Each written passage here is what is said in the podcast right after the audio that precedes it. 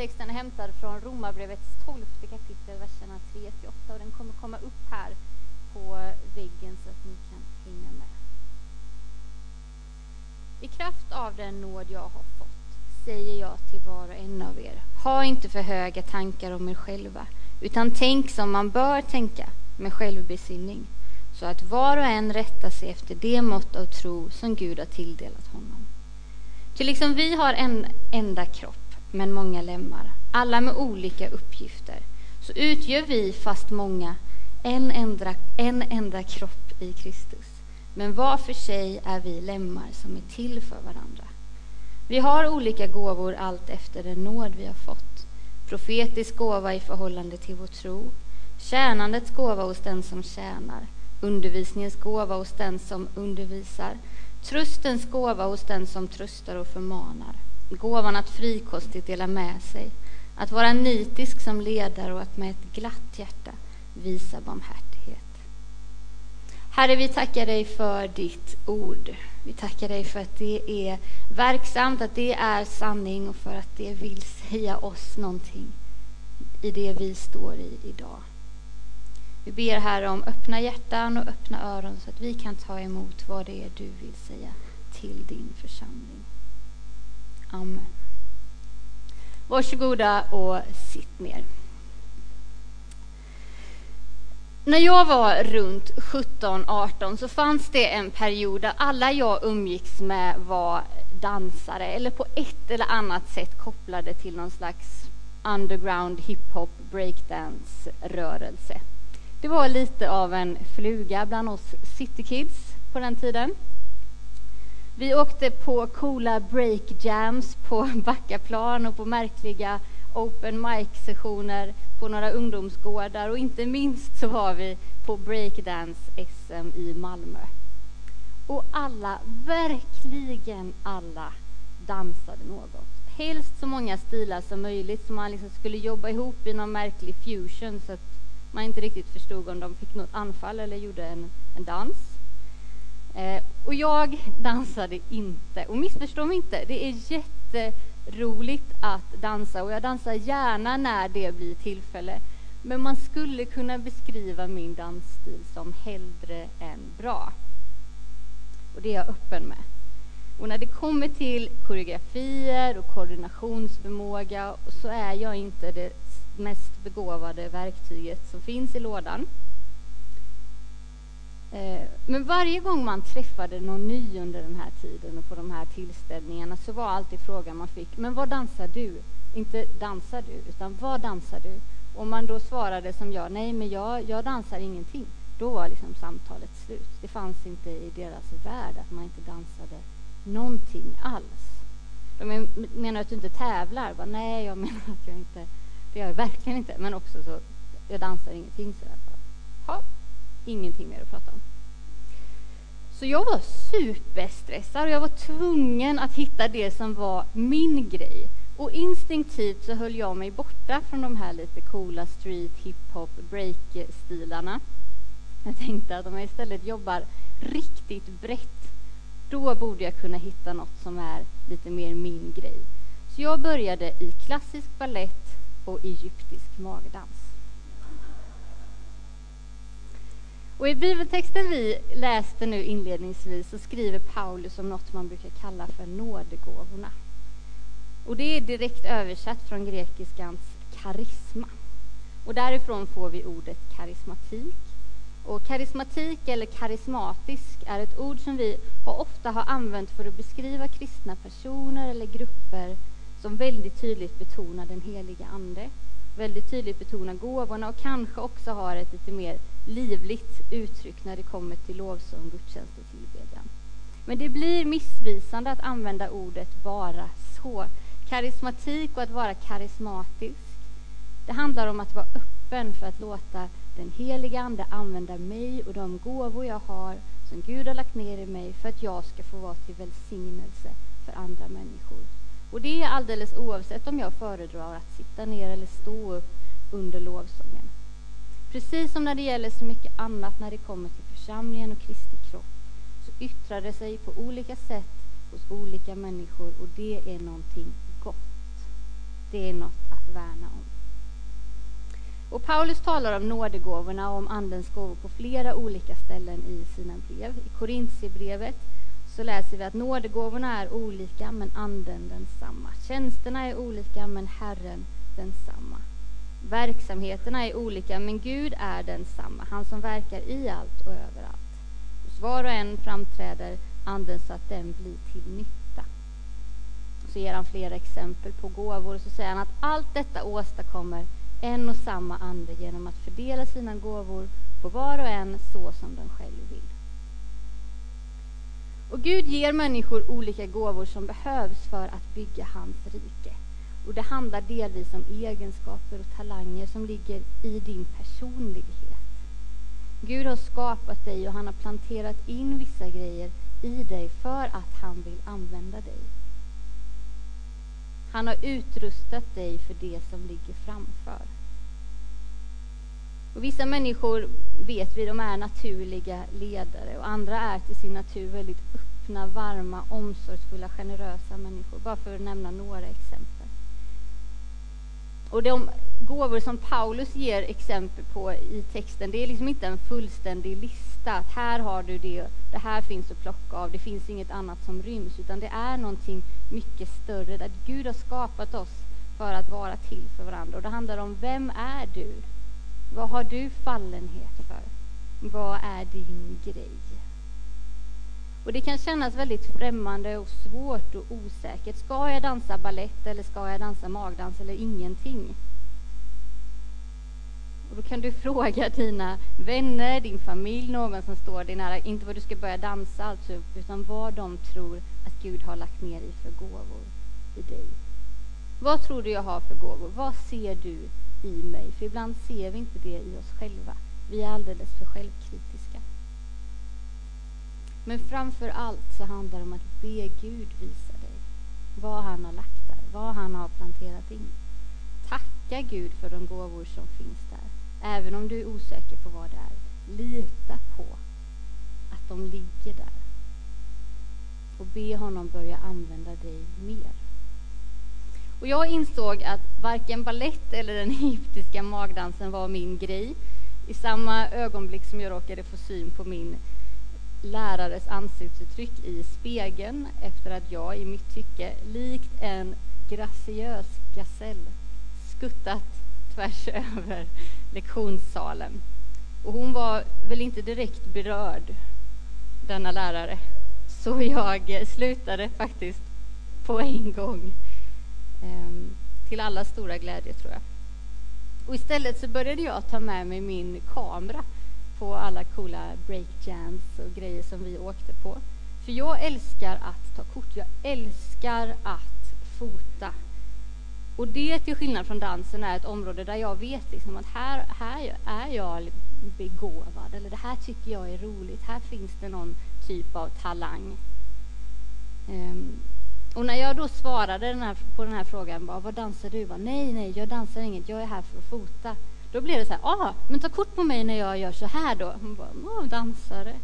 Men eh, då var man plötsligt accepterad. Då var man plötsligt med i gänget. När jag gjorde det som låg i mig och inte försökte vara någon annan, utan jag på något sätt använde den gåva som fanns där och vågade stå för den. Och Guds gåvor går ofta hand i hand med dem vi är, med de intressen vi har och med de talanger som finns där. Ibland kan vi få för oss när man pratar om nådegåvor och andens gåvor att det bara handlar om det profetiska eller att det bara handlar om en helande tjänst. Och kanske är det för att vi stött på människor som bär sina gåvor som någon slags flashiga medaljer. Och, Hej, jag är profet och jag gör under och tecken. Va? Kan du inte ens be i tungor? Är du ens kristen? Har du aldrig helat någon? Så känner vi, liksom, om ni är det minsta lika mig, så känner man hur man liksom lite grann krymper i mötet med en sån person. Luften går ur er. Nej, just det, är jag ens kristen? Jag har inte helat någon på flera veckor. Jag kan nog inte riktigt mäta mig med dig. Och i församlingen i Korint så var det just en sån situation. Människor skröt med sina gåvor, om sina gåvor. Alla skulle tala i tungor, högt i mun på varandra och profetera hej vilt och gärna liksom profetera lite emot varandra så det blev någon märklig diskussion. Det fanns ingen ordning i gudstjänsten och detta började splittra församlingen. Människor blev sårade, alla var osams och det var ett allmänt kaos. Så då skriver Paulus ett brev för att tala dem till rätta. Och vi ska läsa Korintierbrevets tolfte kapitel. Och föreställ er nu, alltså Paulus är väldigt rolig. Man kanske inte tror det. Ibland får man för sig att Paulus var så sur och elak och sådär. Men han är väldigt, väldigt rolig. Ha med er det nu att han skriver till en grupp vuxna människor eh, när han skriver det här kapitlet. Och den kommer komma upp här så ni kan hänga med i texten. Vi läser från första versen i första Korinthierbrevets tolfte kapitel. I fråga om de andliga gåvorna, bröder, vill jag också att ni ska ha kunskap. Ni vet att när ni var hedningar drogs ni viljelöst med bort till de stumma avgudarna. Därför vill jag att ni ska förstå att ingen som är fylld av Guds ande säger förbannelse över Jesus och ingen kan säga Jesus är Herre om han inte är fylld av den helige Ande. Nådegåvorna är olika men anden densamma. Tjänsterna är olika men Herren densamma. Verksamheterna är olika men Gud är densamma, han som verkar i allt och överallt. Hos var och en framträder anden så att den blir till nytta. Den ene får genom anden gåvan att meddela vishet, den andra kan med samma andes hjälp meddela kunskap. En får tron genom anden, en annan genom samma ande gåvan att bota. En annan får kraft att göra under. En får förmågan att tala profetiskt, en annan att skilja mellan olika andar. En kan tala olika slags tungotal, en annan tolka tungotal. Allt detta åstadkommer en och samma ande genom att fördela sina gåvor på var och en så som den själv vill. Liksom kroppen är en och har många delar och alla de många kroppsdelarna bildar en enda kropp så är det också med Kristus. Med en och samma ande har vi alla döpts att höra till en och samma kropp, vare sig vi är judar eller greker, slavar eller fria, och alla har vi fått en och samma ande att dricka. Kroppen består inte av en del utan av många. Om foten säger jag är ingen hand, jag hör inte till kroppen, så hör den lika fullt till kroppen. Och det här jag tänker att det blir lite så här, jo, jo men det vet vi ju vuxna människor att foten kan ju inte säga så. Men det är roligt i alla fall. Om örat säger jag, nej, om, jo, om örat säger jag har inget öga, jag hör inte till kroppen, så hör det lika fullt till kroppen. Om hela kroppen var ett öga, vad blev det då av hörseln? Om allt var hörsel, vad blev det då av luktsinnet? Men nu har Gud gett varje enskild del just den plats i kroppen som han ville. Om allt sammans var en enda kroppsdel, vad blev det då av kroppen? Nu är det emellertid många delar, men en enda kropp. Ögat kan inte säga till handen, jag behöver det inte. Och inte heller huvudet till fötterna, jag behöver er inte. Tvärtom. Hej lilla vän. Heja. Ser ni, en dag är hon predikant hon med. Um, ehm, inte heller huvudet i fötterna, jag behöver er inte. Tvärtom, också de delar av kroppen som verkar svagast är nödvändiga. Och de delar av kroppen som vi inte tycker är fina, de gör vi så mycket finare. Och de delar vi skäms för omger vi med så mycket större anständighet. Något som de anständiga delarna inte behöver. Men när Gud satte samman kroppen lät han de ringare delarna bli särskilt ärade för att det inte skulle uppstå splittring inom kroppen och för att alla delarna skulle visa varandra samma omsorg. Lider en kroppsdel så lider också alla de andra. Blir en, en del hedrad så glädjer sig också alla de andra. Ni utgör Kristi kropp och är var för sig delar av den. Och här kommer han tillbaka till samma poäng som i den text vi läste inledningsvis i Romarbrevet. Kroppen. Vi är alla delar av Kristi kropp som är till för varandra. Därför har Gud lagt ner olika gåvor i oss. Därför har han gjort oss med olika personligheter, olika egenskaper för att vi ska få vara till välsignelse för varandra. För att vi ska kunna bygga upp varandra, ta hand om varandra. Och de sista verserna av det här kapitlet så gör Paulus en slags cliffhanger. Ni vet när man blir insnärjd och måste veta vad som händer härnäst. De här knepen som gör att när man sitter på Netflix har man helt plötsligt sett en hel säsong och, inte, och så, och så klockan tre på natten trots att man bara skulle se ett avsnitt. Och om ni inte vet vad Netflix är, ge er inte in i det. Ni kommer aldrig ha tid med något annat sen. Och Paulus cliffhanger är det här. I sin församling har Gud gjort några till apostlar, andra till profeter, andra till lärare. Åt några har han gett gåvan att göra under, att bota sjuka, att hjälpa, att styra, att tala olika slags tungotal. Kan alla vara apostlar, eller profeter, eller lärare? Kan alla göra under eller bota sjuka? Kan alla tala med tungor eller tolka sådant tal? Nej, men sök vinna de nådegåvor som är störst, och då ska jag visa er en väg som är överlägsen alla andra. Paulus visste liksom att de på något sätt var inne i det här att de ville vara bäst, starkast, vackrast och de ville ha de bästa gåvorna. Så säger han, men här ska jag visa er det som är det bästa av allt. Är det någon som vet vad som följer i första Korinthierbrevet 13? Kärlekens lov, precis. Och han skriver att om jag talar både människors och änglars språk men saknar kärlek är jag bara en ekande brons, en skrällande symbol. Och om jag har profetisk gåva och känner alla hemligheterna och har hela kunskapen, om jag har all tro så att jag kan flytta berg, men saknar kärlek så är jag ingenting. Och om jag delar ut allt vad jag äger, om jag låter mig bränna mig på bål men saknar kärlek så har jag ingenting vunnit. Kärleken är det centrala. Kärleken är det centrala när det kommer till att förstå varför Gud har gett oss olika gåvor, varför han har utrustat oss med Andens gåvor. Det är kärleken som ska vara det centrala i vår gemenskap. Det är det som ska prägla Kristi kropp framför allt. I Johannes evangeliet säger Jesus att ett nytt bud ger jag er, att ni ska älska varandra. Så som jag har älskat er ska också ni älska varandra. Alla ska förstå att ni är mina lärjungar om ni visar varandra kärlek. Kärleken är det centrala i evangeliet. Ty så älskade Gud världen att han gav den sin enda son. Kärleken är till och med i mitten av Paulus undervisning när det kommer till undervisningen om gåvorna i Korintierbrevet. I kapitel 12 talar han om hur vi är en kropp. I kapitel 13 så är det kärlekens lov. Kärleken är det största av allt. Och I kapitel 14 så går han vidare och förklarar mer om det profetiska och tungotalet också, hur de i Korint skulle kunna ordna upp sin gudstjänst så att det inte skulle bli det här stöket. Kärleken är i mitten, kärleken är det centrala. Gud ger inte oss gåvor för att vi ska gå runt och tuppa oss eller för att vi enbart ska känna oss häftiga. Även om det är helt fantastiskt häftigt att de här gåvorna finns och att vi får vara till del för varandra. Gud ger oss gåvor för att vi ska få vara till välsignelse för andra människor. Guds fokus är alltid andra människor. Att vi ska få vara till hjälp, till stöd, till uppmuntran. Och jag vet att för många av er så finns det här så naturligt att ni kanske inte ens tänker på det som att det är Andens gåvor i er, det är nådegåvorna.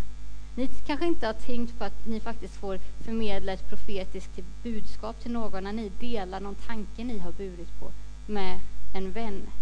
Eller att ni tröstar och är generösa och kommer med vishet och kunskap och medling in i situationen. Att det är faktiskt är Gud och Guds ande som använder de gåvor han har lagt ner i dig.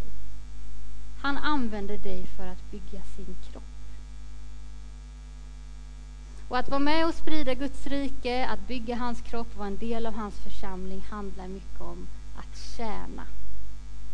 Att se sig omkring och faktiskt se vad det är som behöver göras. Att kavla upp ärmarna, kanske känna sig liten men be om Guds hjälp och göra någonting. Göra det som behövs. Att våga ta ett steg ut i tro, att våga gå på vatten lite granna.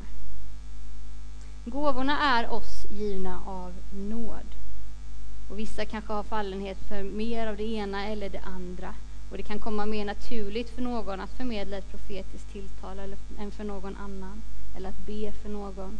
Men Gud vill använda oss allihop och det är inte i vår egen kraft. Det ska aldrig vara i vår egen kraft utan i kraft av den nåd vi har fått. jag tyckte det var så fint det, eller som ni sjöng, att mitt liv är bara längtan, bara hud. Så klä mig i din nåd, du är min Gud. Det är på något sätt det här. Vi är bara längtan, vi är bara hud. Men Gud klär oss i sin nåd och använder oss till någonting som är så mycket större. Och I veckan så hörde jag om en person som kom till sin själavårdare och var jättenere. Kände sig jättetilltryckt. Och jag känner mig så liten. Så otroligt liten och menlös och svag.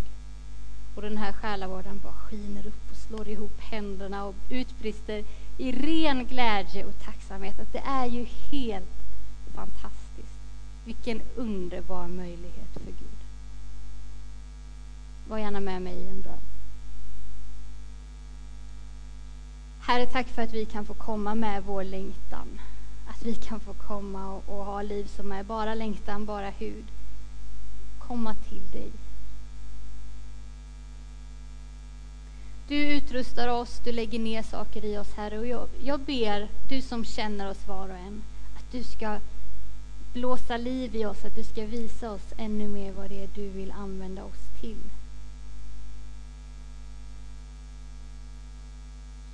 Hjälp oss att inte se ner på oss själva eller andra människor, utan hjälp oss att, att se på oss själva med självbesinning, Herre. Att se oss själva så som du ser oss, se andra människor så som du ser dem och vara till hjälp för varandra. Amen.